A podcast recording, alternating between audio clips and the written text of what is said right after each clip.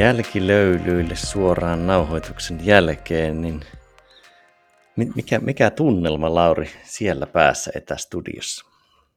Täällä on, niin kuin, täällä on hy, oikein mainio tunnelma, jopa semmoinen niin kuin, hu, asteen verran diipimpi siinä mielessä, jäin niin kuin syvä niin kuin pohtimaan tota, niin kuin, tietyllä tavalla jälleen kerran tuon primi, primitiivisen puolen kulmaa, että mi, millä, niin kuin, ja sitä, että miten on tärkeää, että on justiin noita niin kuin, paikkoja, paikkoja ja väyliä, missä nimenomaan niin kuin kanavoida ja ilmasta käsitellä sitä, mutta näin niin kuin yleisesti ottaen, niin kyllähän Oonasta huoku aika vahva, vahva semmoinen flow-kulma nimenomaan teke, tekemisen ja olemisen asenteissa ja siinä käytännön puolessa. Mikä siellä etelämässä tämmöinen podcast-uupumus aina iskee jakson jälkeen, kun keskittyy niin intensiivisesti, niin sitten huomaa silleen, tulee semmoinen tuh, kun tavallaan se vähän mm. niin kuin semmoinen, no sinne jakson aikana totta kai tulee semmoinen release, mutta myös sen jakson jälkeen vähän niin kuin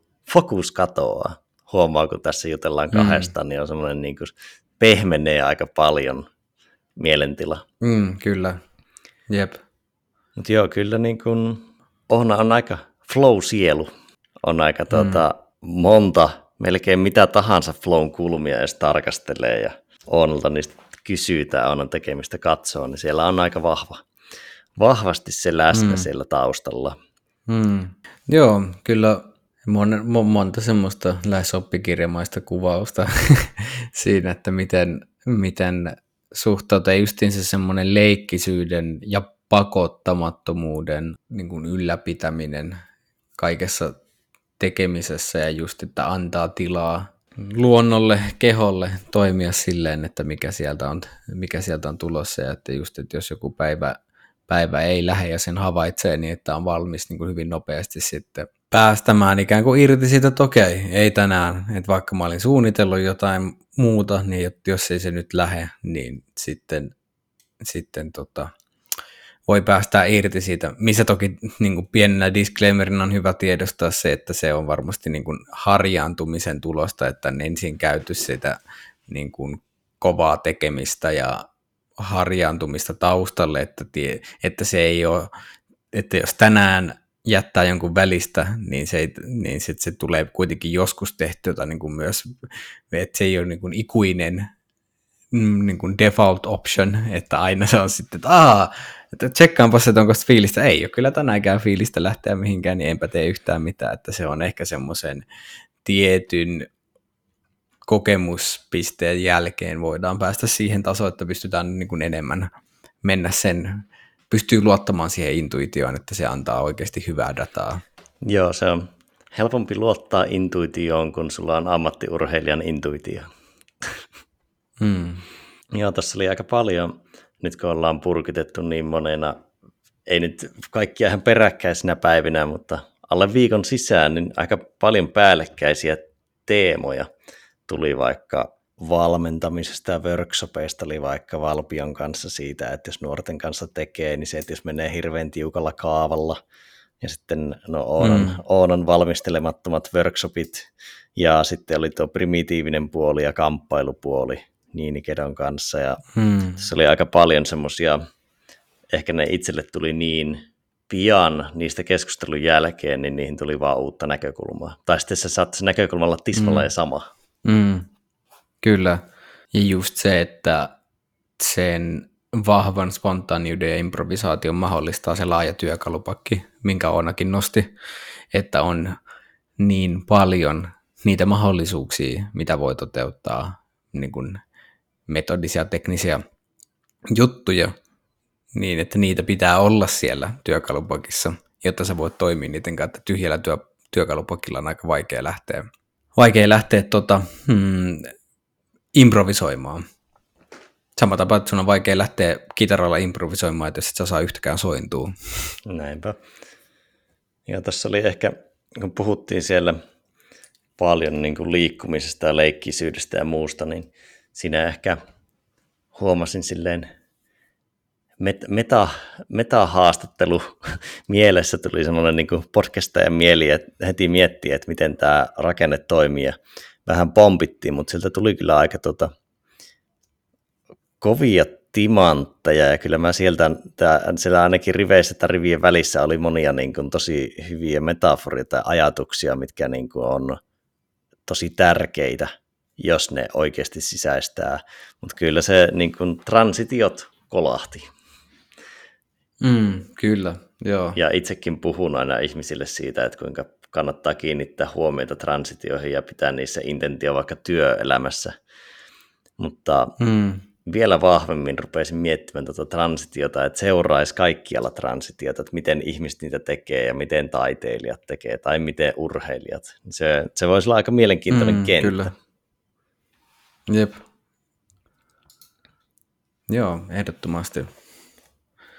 Joo, justiin ehkä se, että miten se niin kuin, sielukkuus ja henki liikkuu siellä niin kuin välissä niiden transitioiden muodossa, niin se oli siisti, siisti nosto.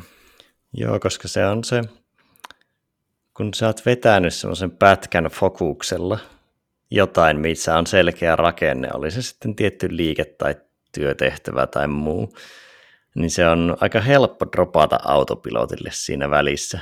Niin, kyllä. Ja autopilotissa taas persoonaa ei hirveästi ole. Niin, jep. Sepä se, se on sitä mekaanista, mekaanista suorittamista. Toi Wim, Wim Hof-kulma oli siisti ehkä, koska siinä oli niin ne, se polku, minkä Oona kuvasi, niin oli niin, se, se oli niin samaistuttava silleen justiin sen niin kuin kylmälle altistumisen siitä seuraavan oivalluksen kautta, että just, että kuinka kauan ihminen pystyykään olla kylmässä, niin se on kyllä makea, ja niin kuin Wim, Wim Hofissa on sitä yksinkertaisuutta, jolla pystyy saamaan aika paljon, millä on aika vahva siirtovaikutus tosi moneen juttuun, mikä tapahtuu sen kylmän kautta, niin se on jotenkin, se inspiroi, kun kuulee siitä, että millä tavalla se on niin kuin vaikuttanut, minkä näköisiä oivalluksia se on tuonut. Niin ja toki, että kuinka se tuo oivalluksia myö, vielä myös niin kuin kehotietoisuuden maailman huipuille. Niin, niin kyllä. Että se tavallaan tarjoaa uutta kulmaa ja syvyyttä silti. Jep. Vielä pomppaan takaisin sen primitiivisen puolen, kun sitä vähän tuossa alussa käsittelit, niin se on kyllä mielenkiintoinen. Sitä heräsi itsellekin semmoinen kipinä, että pitäisi nyt kyllä taas saada semmoinen niin kuin ehkä primitiivisempiä kanavia enemmän auki. Ja se on tässä vuosien varrella mulla ollut se toistuva niin kuin epäsäännöllinen kamppailu, tai siis niin kuin kamppailun harrastaminen, ei tuommoinen yleinen struggle, vaan kamppailun harrastaminen, niin aina, aina palaa ajatuksena, että se on se kanava, tai se on yksi parhaita. Et siinä on, mm, se kyllä. vielä tarjoaa niin monta muutakin väylää, että se ei ole vaan jotain agre-riehumista, vaan se, mm. se tarjoaa sen kanavan. Niin harmi kyllä tuo niin kuin lukkopaini osasto ehkä tässä korona-aikana tuntuu vähän, että se on aika läheistä. niin, se, se on, sitä, on, sitä on vaikea tehdä etänä. Kyllä, kyllä. Tai yrittää tehdä sitä niin kuin metrin turva välillä, että jalat ja kädet mm, on jos. Niinpä, niinpä. Et se on itse tuosta tämmöinen random nosto, mikä ei liity mitenkään jaksoon, mutta liittyy tuohon primitiiviseen puoleen, niin en ole itse kertonut, tiedä onko edes maininnutkaan sulle, niin mulla oli aikoinaan, kun mä konseptoin tuommoista tuhohuone-firmaa, niin mä vuokrasin Jyväskylässä asuessa niin ton Intersportin vanhasta varastosta pienen osan ja sitten mä kävin kierrätyskeskukselta joku parikymmentä monitoimikonetta ja printeriä ja sitten kävin ton, ton semmoisen niin megapitkän lekan. Sitten mulla oli niin kuin oma treenisali, jossa mä pistin paskaksi niitä monitoimikoneita ja tietokoneita ja muita. se oli kyllä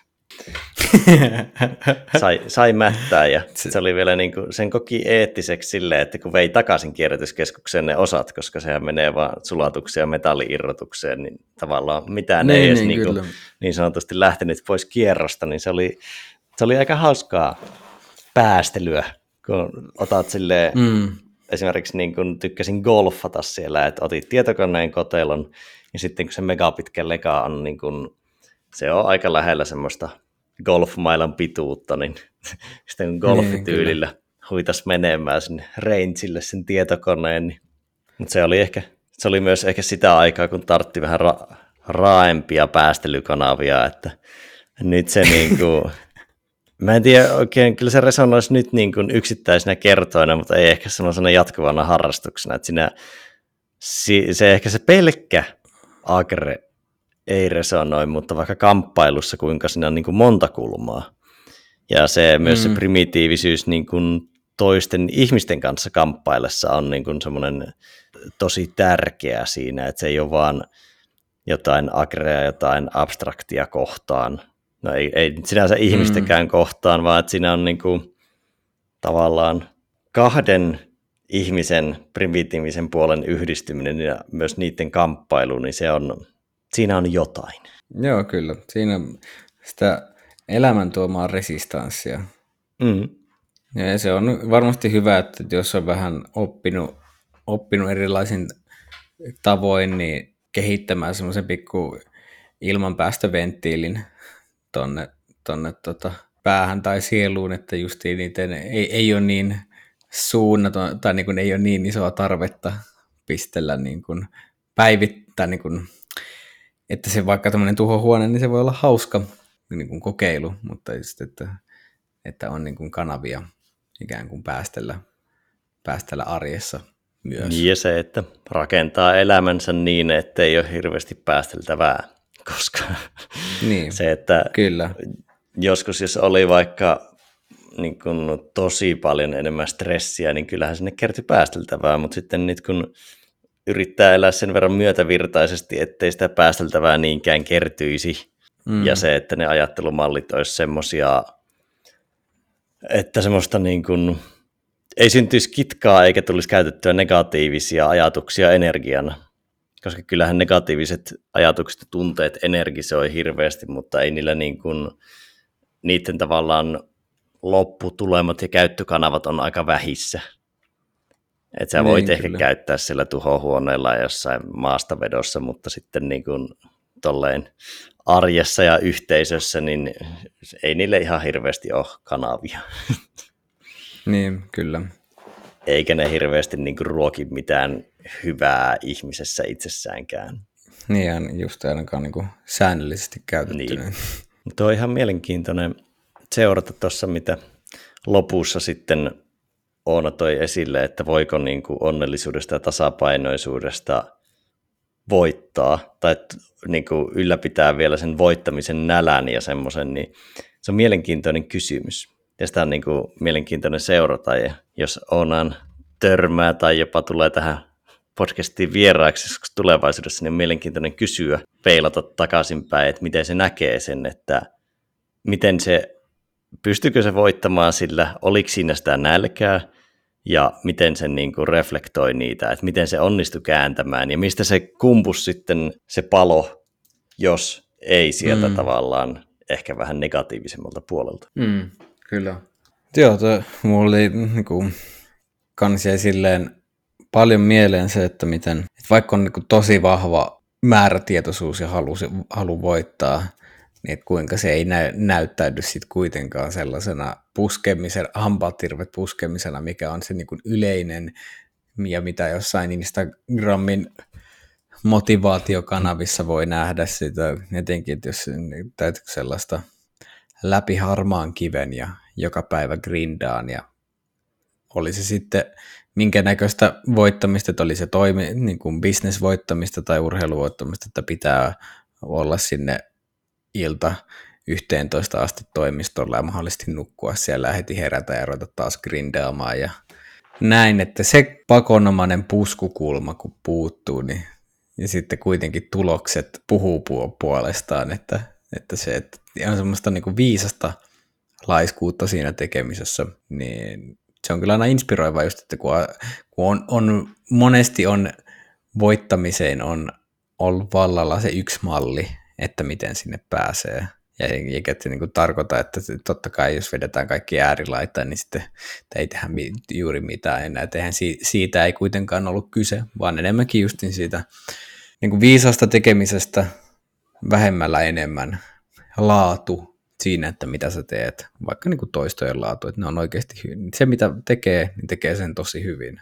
Joo, ja tuossa on, on tosi mielenkiintoinen kombinaatio, että sulla on se myötävirtainen tekeminen, sitten on ne huipputulokset, mutta silti on myös semmoinen tosi kova voittamisen nälkä. Niin kuin tuosta tosi selkeästi tuli ilmi, että se niin kuin on tyyppejä, jotka on jossain lajissa superhyviä, ne on tosi chillejä ja sitten ne vaan rennosti sattuu tekemään, mutta tuossa tuo yhdistelmä, että sä onnistut olemaan puskematta siellä arjessa ja perustekemisessä, mutta sitten kun pitää syttyä, niin siltä löytyy ihan hitomoinen drive. Niin se, semmoisia tyyppejä tapaa aika harvoin, koska yleensä se niin kuin drive tavallaan, se on vähän niin kuin tietty baseline ja sitten joku vaikka niin kuin puskee tosi paljon joka kohdassa, joka treenissä. Se vähän niin kuin jää päälle ja se käy myös kuluttavaksi. Mm. Et se, et se, että on niin kuin malttia ja mielenmalleja pystyä just kanavoimaan, että sitten, sitten kun pitää innostua, niin pystyy, mutta se ei ole semmoista, että yritetään olla koko ajan innostuneita. Niin, jep, just näin. Se on ehkä myös semmoinen nykyajan kirous, että kun me nähdään ihmisten ne innostushetket ja ne motivaatiovideot ja muut, niin sitten me ei ikinä nähdä niitä myötävirtaisia hetkiä, milloin se Joko Willink jätti maastavetotreenin kesken, kun nyt ei ole hyvä päivä. niin, niin, niin, kyllä, ja, ja tai sitten sitä, että kun urheilija chillaa jossain, että niinku, kun on, siitä, siitä on paljon vaikeampi saada semmoinen niin tietynlainen, no justiin somekelpoinen postaus, etenkin jos sä oot profiloitunut, että vaikka mä oon inspiroija tai niin kuin näin, että sitten kaiken pitää olla semmoista kipinnän täytteistä, vaan voi olla sitä, että, että, niin kuin, että ehkä si, siinäkin justiin tär, tärkeää tuoda niitä molempia puolia, että jos, on, ja jos, jos huomaa, että vaikka Instagram on täynnä niin kuin, tätä kipi, kipinä innostusta, niin sitten siellä on myös niitä kuvia tai videoita soljuvasta vedestä kivien lomassa tai muuta vastaavaa. Ja se on hauskaa itse asiassa, että se on vähän niin kuin hyväksyttyä ainoastaan vaikka niille huipuille, ketkä on jo näyttänyt tulostasollaan, että ne voi tehdä kovaa, mutta silleen, että jos olet aloitteleva mm. treenaaja tai niin kuin ihan kuka tahansa perustekijä, että no nyt ei, tänään ei ollut niin hyvä päivä, niin jätin treenin kesken, niin se ei niin kuin, se, se tuntuu jotenkin niin kuin ei niin hyväksytyltä. Niin, kyllä. Kä, kävi Jep. muuten side note, niin kävi mielessä, että saataisiko ensimmäinen podcastin viha-palaute, varmaan saataisiin, jos tämä olisi enkun kielinen, kun puhuin, että Joko Willink jätti maastavetotreenin kesken. Mm, niin, kyllä. Lukeaa puhua moisia. Niin, ihan kuin minä olisin koskaan jättänyt mitään kesken. Niin se, että Zokon ei tarvitsisi itse kommentoida sitä, vaan fanit. Niin, varmasti. Kuinka te kehtaatte. Mutta onko podcastista vielä mitä miettehiä? Mun mielestä on, se oli siististi kuvattu, että, se, niin kuin, että kuinka se musiikki ei tule ulkoota, totta, totta. vaan että sitten, sitten kun se musiikki tulee sen tekemisen aikana sisältä, niin se on hyvä kuvaus siitä, että minkälaista on huippu tanssiminen tai kehollinen niin kuin ehkä huippuilmaisu. Niin se oli no, no, nopea kuvaus, mutta jäi hyvin mieleen, että wow, toi oli kova.